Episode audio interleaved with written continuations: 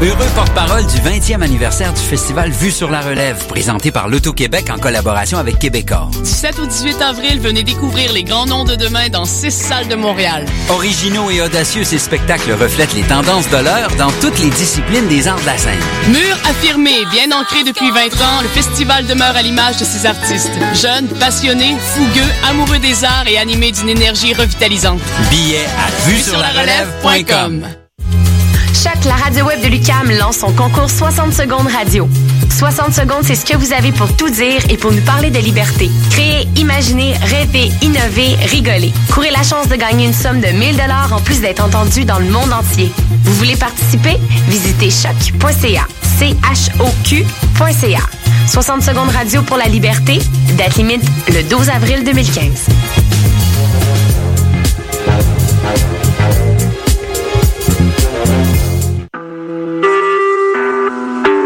Vous écoutez Choc pour sortir des ondes.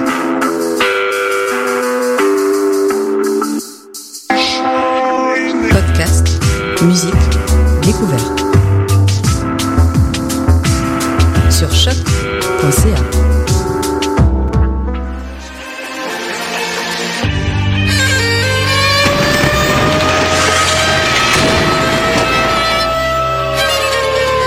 Car la guerre est toujours sanction d'un échec.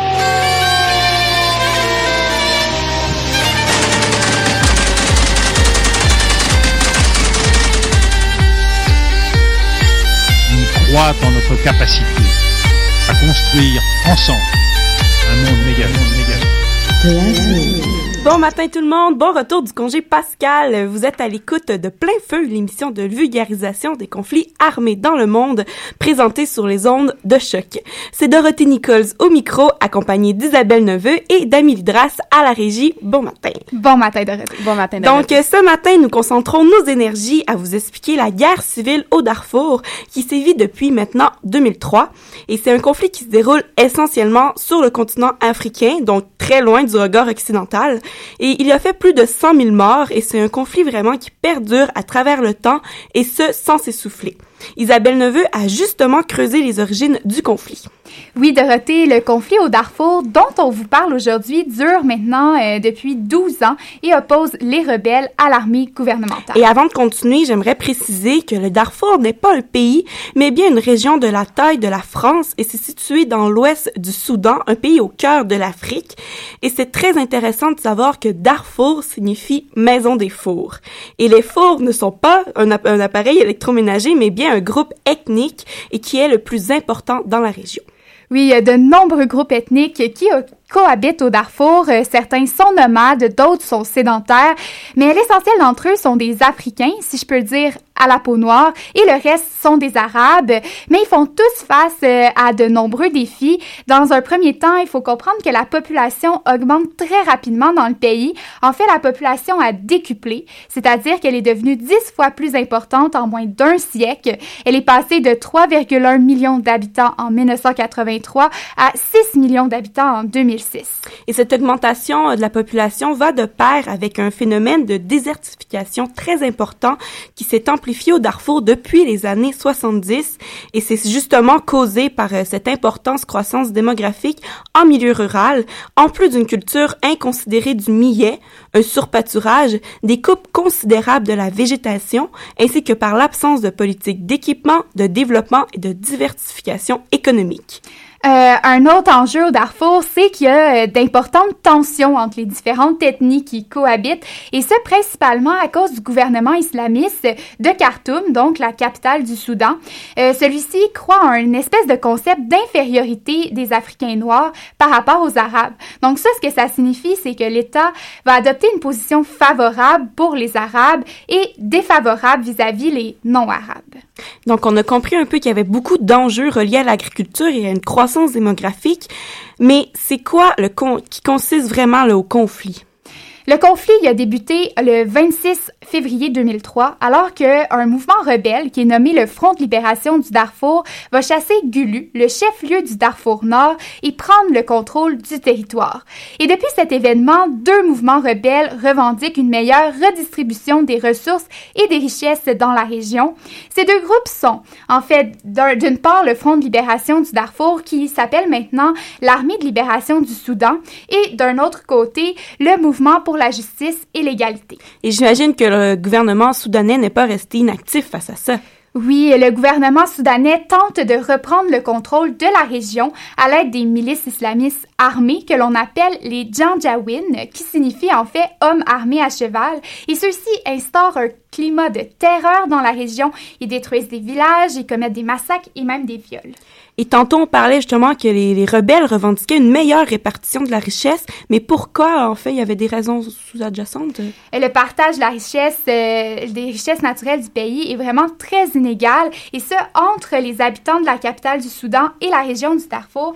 Juste pour te donner un exemple de reté, euh, les habitants du Darfour n'ont jamais profité des richesses créées par le pétrole qui est leur territoire même c'est vraiment euh, une région qui est restée pauvre et sous-développée également. Donc, c'est vraiment le fait, une raison économique, c'est une des raisons principales du conflit. Mais en fait, c'est plus compliqué que ça. Il y a vraiment de nombreuses causes qui semblent être à l'origine du conflit. Et pour vraiment comprendre ce qui se passe aujourd'hui, je pense qu'il faut savoir ce qui s'est passé avant, parce que depuis les années 1980, au Darfour, le Darfour est vraiment théâtre de nombreux soulèvements populaires contre le gouvernement central du pays. Et ces tensions-là sont principalement dues euh, à l'accès à la terre et à l'accès à l'eau entre les agriculteurs africains qui sont majoritaires euh, et euh, également euh, les éleveurs arabes parce que eux, même s'ils sont minoritaires, ils sont soutenus par le gouvernement. Donc c'est vraiment un conflit très complexe qui oppose agriculteurs et non-agriculteurs pratiquement et on n'en parle pas vraiment. Et avant de continuer, on va prendre une petite pause musicale, on va s'en aller écouter piste 1 de Galaxy. On se retrouve après.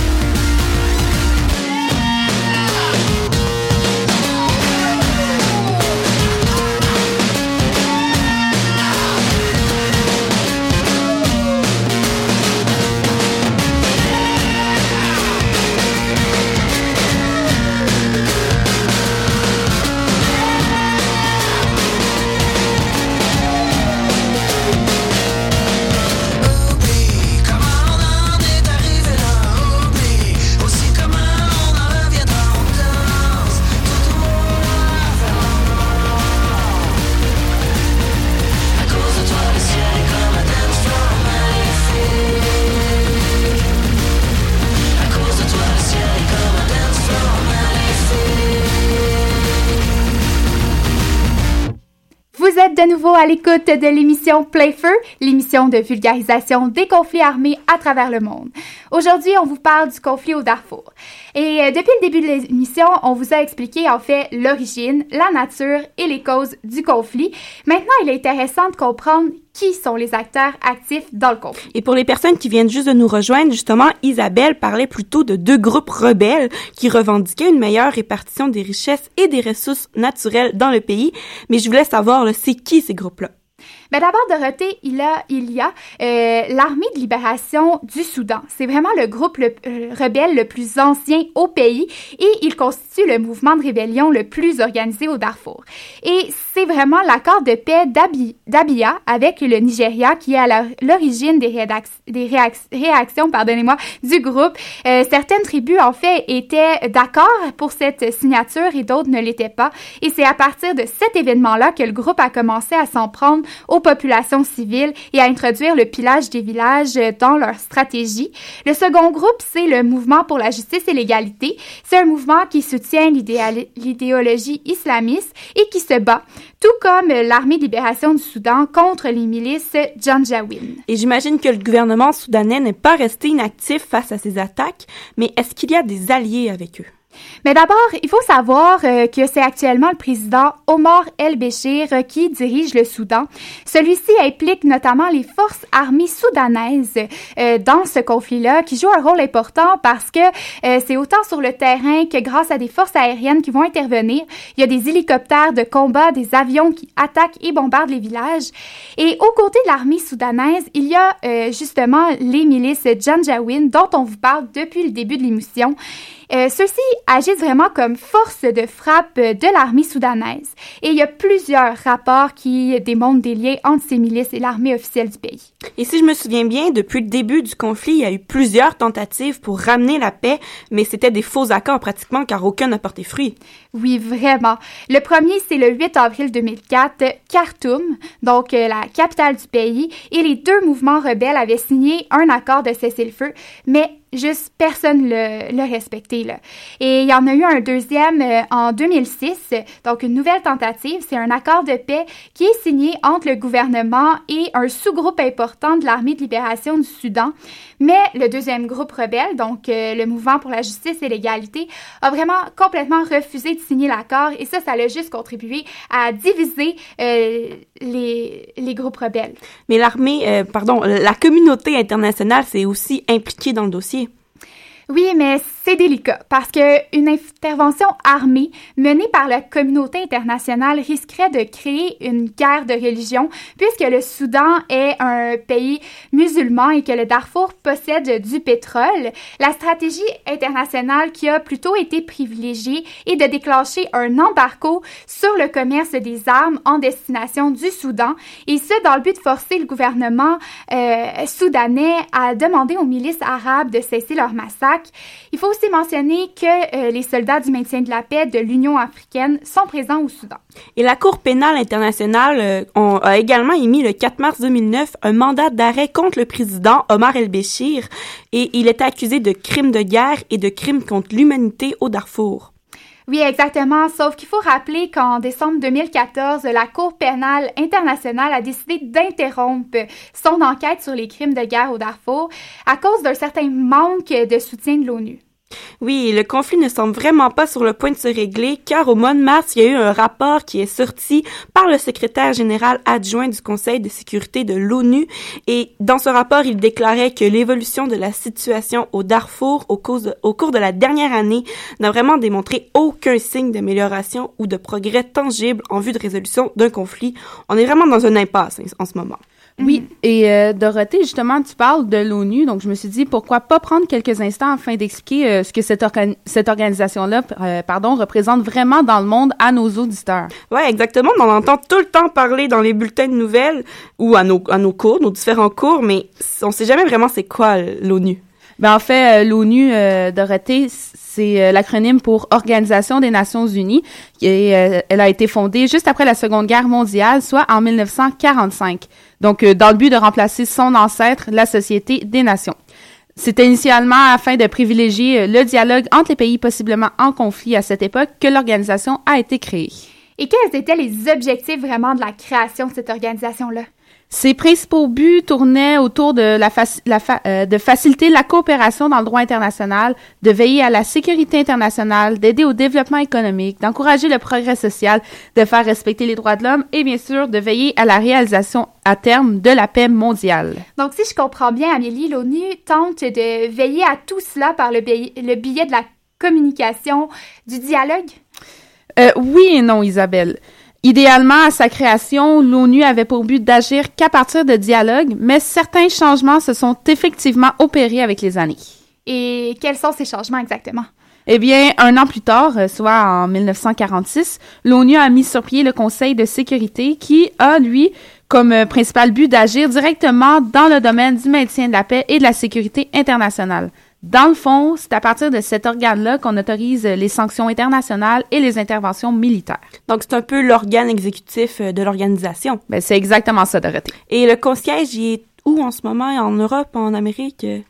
Eh bien, à seulement six heures de route d'ici, imagine-toi donc, euh, on peut se rendre à l'endroit même où les membres du Conseil se réunissent, c'est-à-dire dans la ville de New York. Donc, euh, à cet endroit, plusieurs représentants des pays membres se réunissent régulièrement et euh, de façon extraordinaire euh, en cas de conflit pour discuter de solutions. On retrouve actuellement cinq pays permanents qui, eux, ont le droit de veto. Est-ce que le Canada en fait partie? Mais même si ça peut paraître étonnant, eh bien non. On retrouve euh, la Chine, les États-Unis, la France, le Royaume-Uni et la Russie. On compte aussi dix autres représentants de dix pays différents qu'on qualifie de, de, membres pardon, non permanents puisque ces représentants changent annuellement. Puis d'ailleurs, ben, eux, ils n'ont pas le droit de veto. Et est-ce qu'il euh, y a un président à cette assemblée, à l'ONU, en fait? ben, le plus haut poste fonctionnaire a pour titre de secrétaire général des Nations Unies. Il doit parler deux langues, soit l'anglais et le français, les deux langues officielles du travail. Je crois que celui qui est à ce poste l'occupe actuellement depuis 2007, si je me trompe pas. Oui, c'est exactement ça, et c'est Monsieur euh, Ban Ki-moon. Puis, fait intéressant à part, euh, il existe un principe important à l'ONU qui consiste à ce que le secrétaire général euh, soit pas de nationalité de l'un des États membres permanents du Conseil de sécurité. De cette façon-là, ben, l'ONU s'assure de paraître plus, le plus indépendant possible. Donc, le secrétaire général ne pourrait pas être chinois, russe, français, anglais ou même américain. Euh, c'est intéressant à savoir.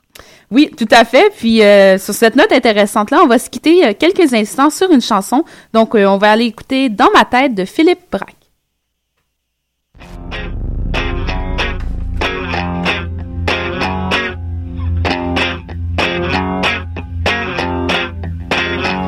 On est bien dans ma tête on est une gang à se partager la fête, on est ben dans ma tête.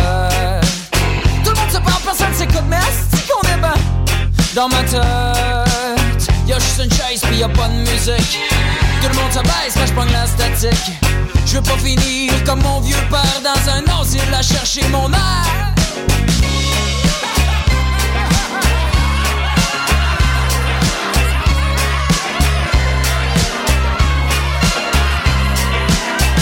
Pourtant c'est plus facile Je jamais tout seul sur mon île Entouré par une bande d'avoriens Qui aiment ça pleurer pour rien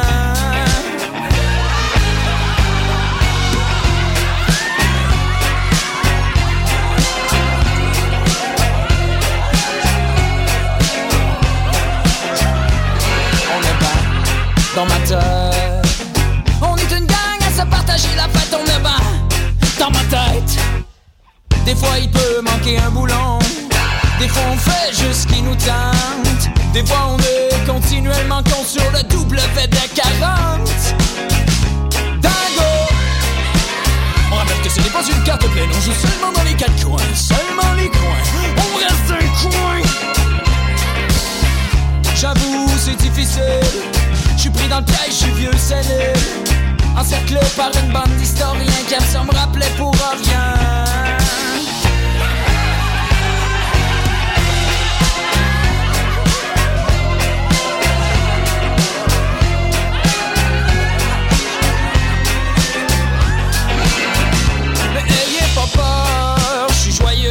fleur de tournesol. Ben quoi c'est rare que j'encule mon heure ou que je parle le nom de ma boussole. Non, non, non, non, non, dis-tu pas, hein? hein? On a tout du fun en gang? Ne mettez-moi pas en tabarnak, j'pourrais retomber sa mauvaise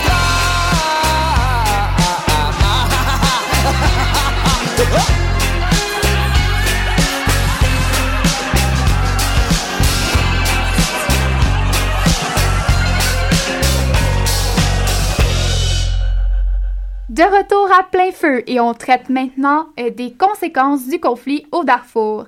Comme dans tous les conflits armés, en fait, la première conséquence qui nous vient en tête, c'est le nombre de victimes. Et encore une fois, les données varient énormément car il y a peu d'observateurs sur le terrain.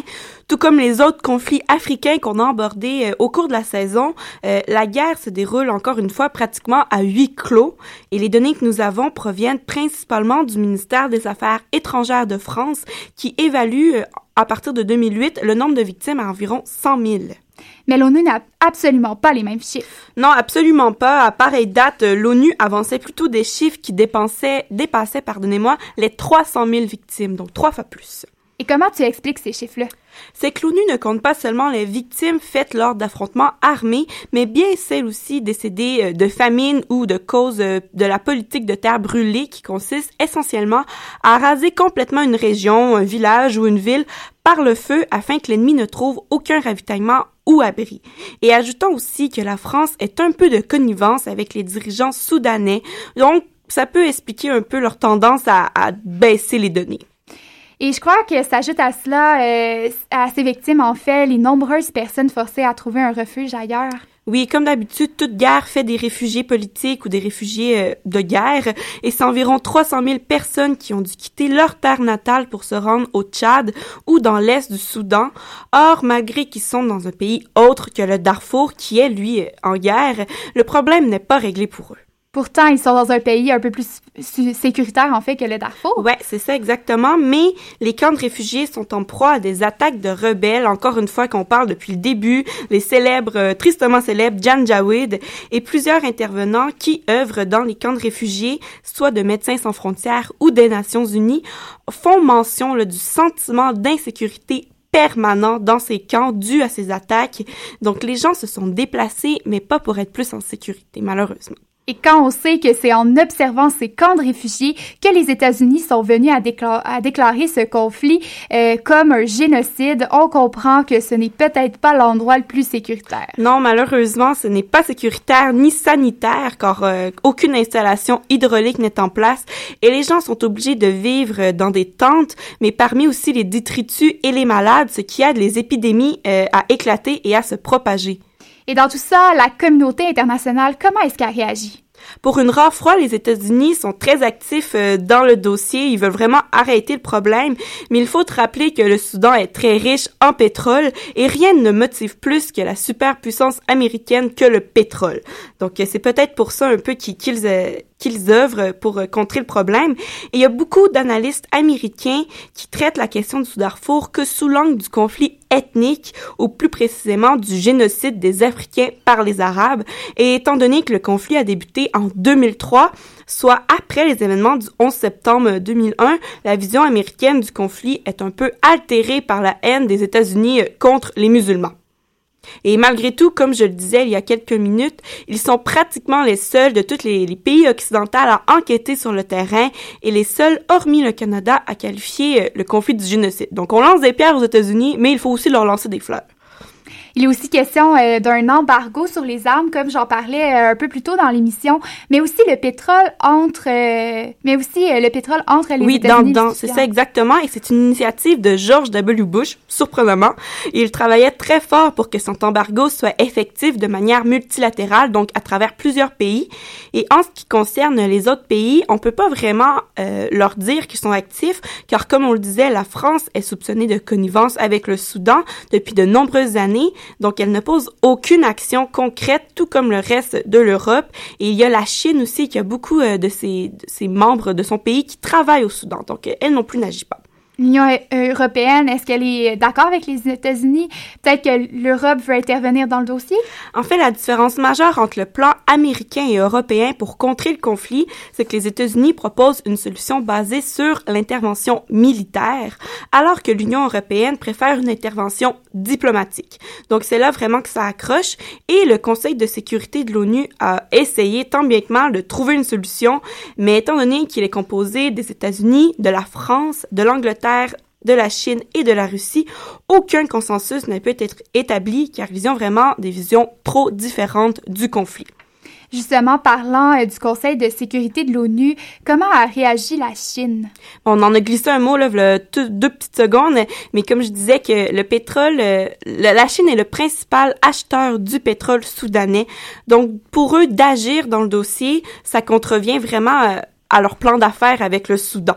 Donc, ils n'ont vraiment rien à gagner à voter pour que les sanctions commerciales soient mises en place. Donc, Dorothée, si je résume, tant et aussi longtemps que les cinq pays formant le Conseil de sécurité de l'ONU ne parviennent pas à s'entendre de la manière d'intervenir, rien, rien du tout là, ne sera fait pour régler le problème au Darfour. Non, absolument pas. Et les tensions qui sont trop vives dans le pays font en sorte qu'il y a plus beaucoup de personnes qui vont aider non plus dans les camps de réfugiés. Eh bien, euh, je crois que c'est sur cette triste constatation qu'on va passer en musique avec Arrange-toi avec ça de Bernard Adamus.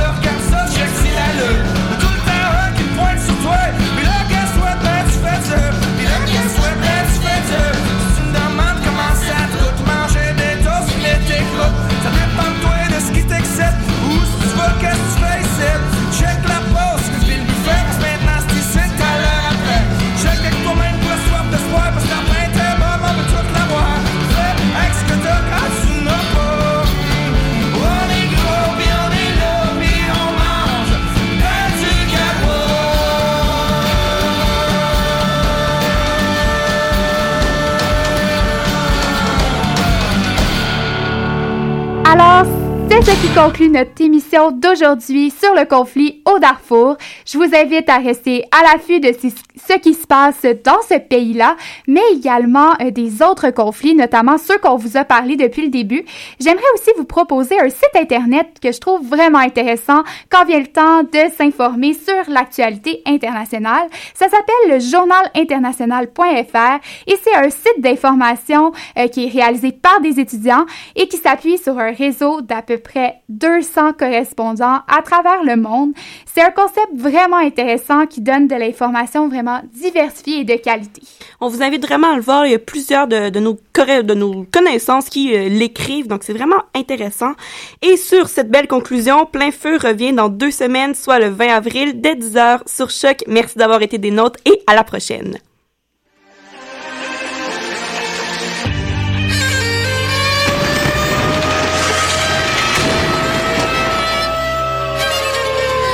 Car la guerre est toujours la sanction d'un échec.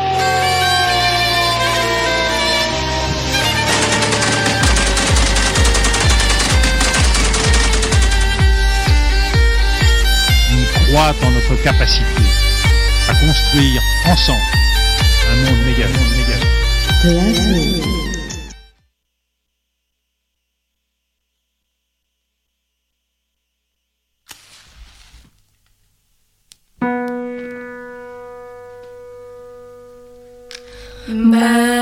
Yesu ayo